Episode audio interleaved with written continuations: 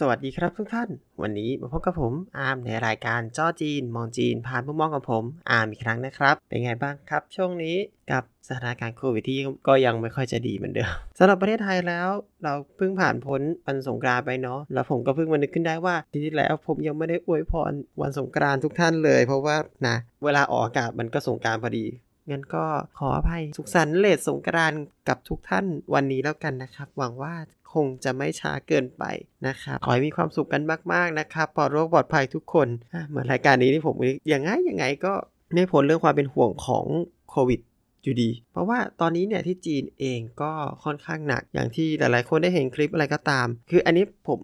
บอกว่าตัวเองไม่สามารถ confirm ได้เนื่องจากไม่ได้มีเพื่อนอยู่ที่เซี่ยงไฮ้ แต่ก็เดาได้ว่าสถานการณ์น่าจะหนักพอสมควร เพราะว่าเพื่อนที่อยู่รอบๆ อย่างเช่นหางโจเพื่อนก็เริ่มทักมาแล้วแบบว่าเออซื้อ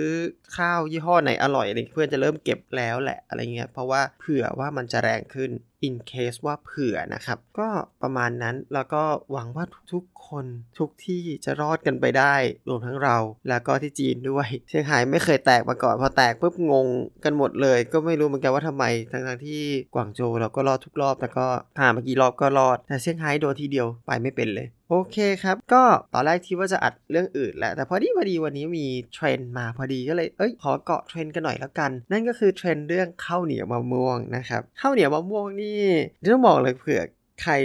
ไม่รู้ว่ามันเกิดอะไรขึ้นบ้างก็จะเล่าให้ฟังนะครับ ก็คือวันที่อัดนี่แหละครับวันอาทิตย์ก็มีเรื่องของแรปเปอร์ มิลลี่นะครับเป็นแรปเปอร์ไทย ไปแสดงในเวทีโลก แสดงที่ต่างประเทศที่อเมริกา ในงาน Coachella Ballet Music and Art Festival นะครับเมื่อวันที่ 16 นะครับ ก็จริงๆ ถ้าบอกก็คือแสดงเมื่อวันเสาร์เนาะตามจริงๆ มันเป็นตามเวลาท้องถิ่น มันก็คือวันอาทิตย์ของเราแหละ ซึ่งขึ้นไปเวทีก็แสดงก็ระดับหนึ่งใช่ไหม แต่ว่า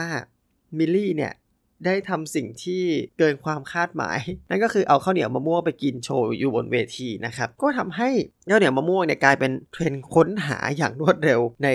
Google ที่อเมริกาทำให้เกิดกระแสที่หลายๆ คนอยู่ในอินเทอร์เน็ตทั้ง Facebook ทั้ง Twitter โอ้โหเต็มไปด้วยกระแสข้าวเหนียวมะม่วง และทุกคนก็พูดกันบอกว่าเนี่ยมันเป็นซอฟต์พาวเวอร์ของไทยอีกอย่างนึงที่ที่โดนเอาไปปล่อย คือฝรั่งเนี่ย ถ้าที่ผมรู้จักเนี่ยเขาก็ไม่ได้รู้จักข้าวเหนียวมะม่วงหรอก แต่ก็เออ วันนี้เนี่ยมิลลี่ทำให้รู้จักข้าวเหนียวมะม่วงกันบนเวทีโลกขนาดนี้เลยเชียว นั่นแหละครับวนกลับเข้ามา เพราะว่าเราเป็นเจ้าจีนเราต้องพูดเรื่องเกี่ยวกับจีนใช่ไหมคือ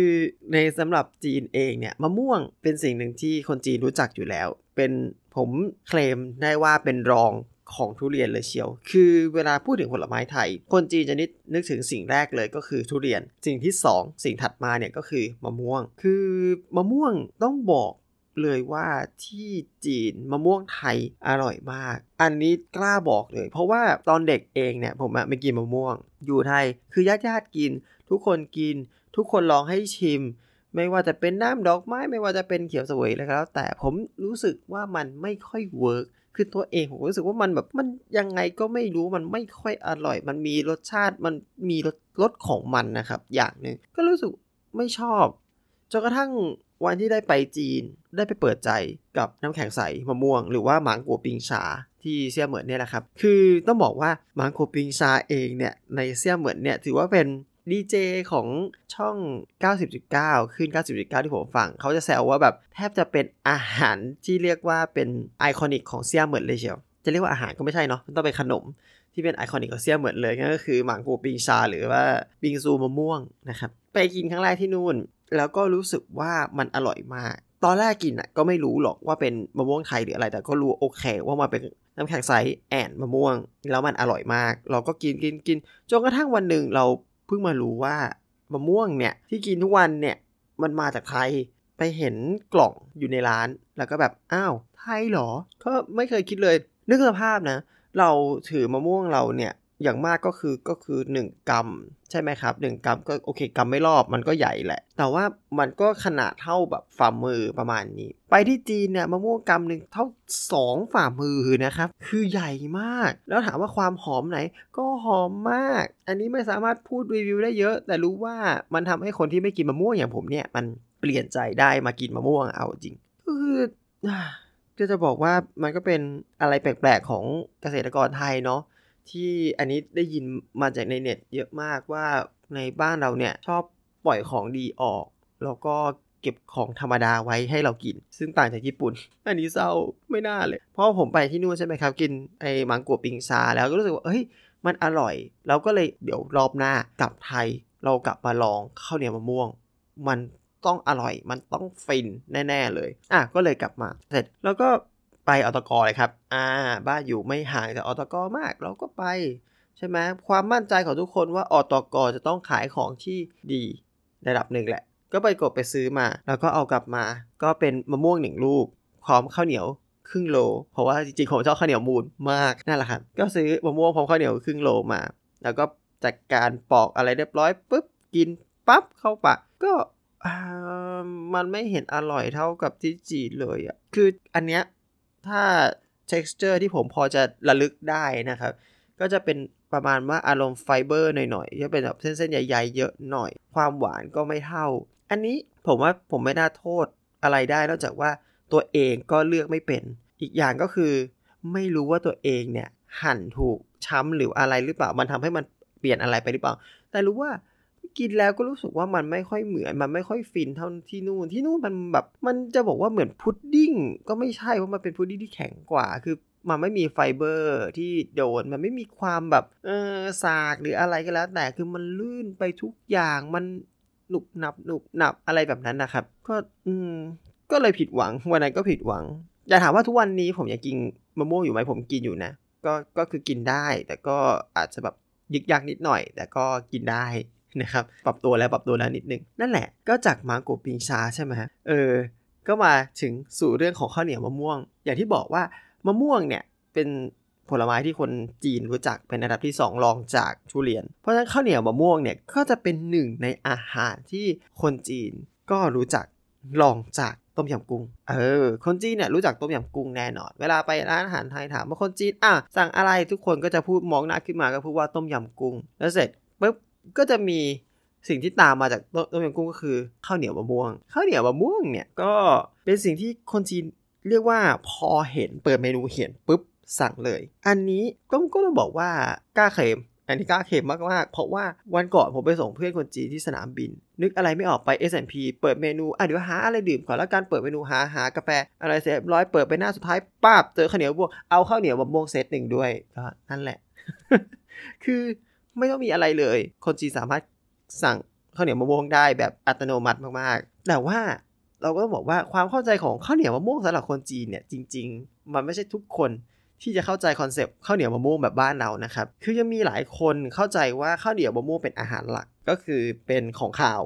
อ่า เพราะว่าคนจีนคิดว่ามะม่วงใช่ไหมโอเคผลไม้ แต่ข้าวเหนียวเนี่ยมันมันคือข้าวไง มันคือข้าวแล้วถามว่า เอ้ยจะให้ เป็นของหวานมันก็ไม่ใช่ป่ะเรามากินข้าวนะเออ แล้วก็แบบเป็นของข้าวหรือเปล่าแบบ เออทุกครั้ง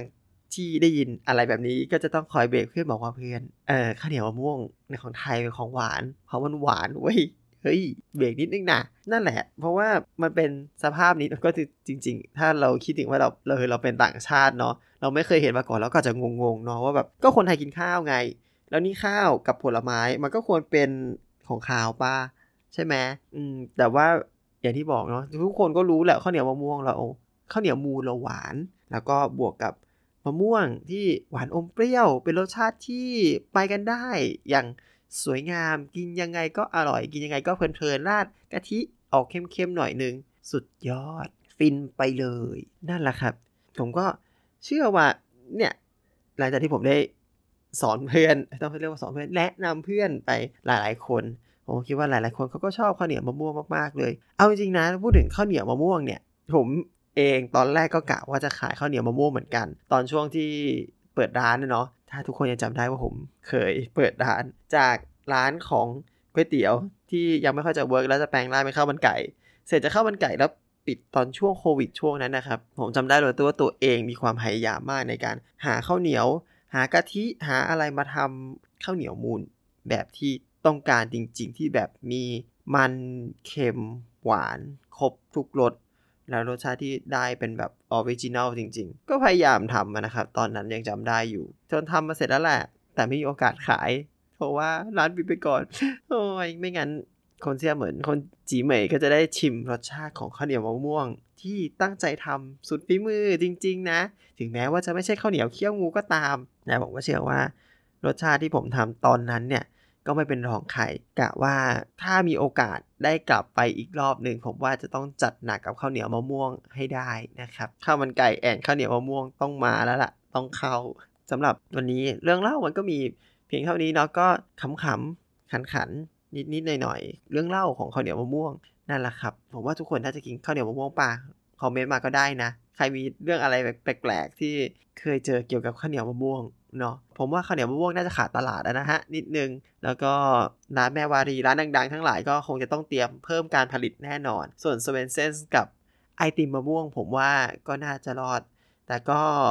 โปรดพึงระวังครีมชีสอยู่เนี่ยนะครับ อันนี้เตือนด้วยความหวังดีนะฮะกรุณาเตรียมข้าวเหนียวไปเองด้วยนิดนึงเพื่อความฟินเพิ่มขึ้น เพราะไอติมอังอร่อยเหมือนเดิมครับ แต่ของเครื่องเคียงเนี่ยมันแปลกไปนะครับ ก็เน็บไว้เล็กๆเน็บไว้เล็กๆ เพราะผมเองก็อยากกินไม่ใช่หรอก โอเคครับ งั้นวันนี้เอาไว้เท่านี้ก่อนแล้วกันนะครับ ขอขอบคุณทุกท่านที่รับฟังมาก ๆ นะครับผม ไว้เจอกันใหม่คราวหน้านะครับ สวัสดีครับ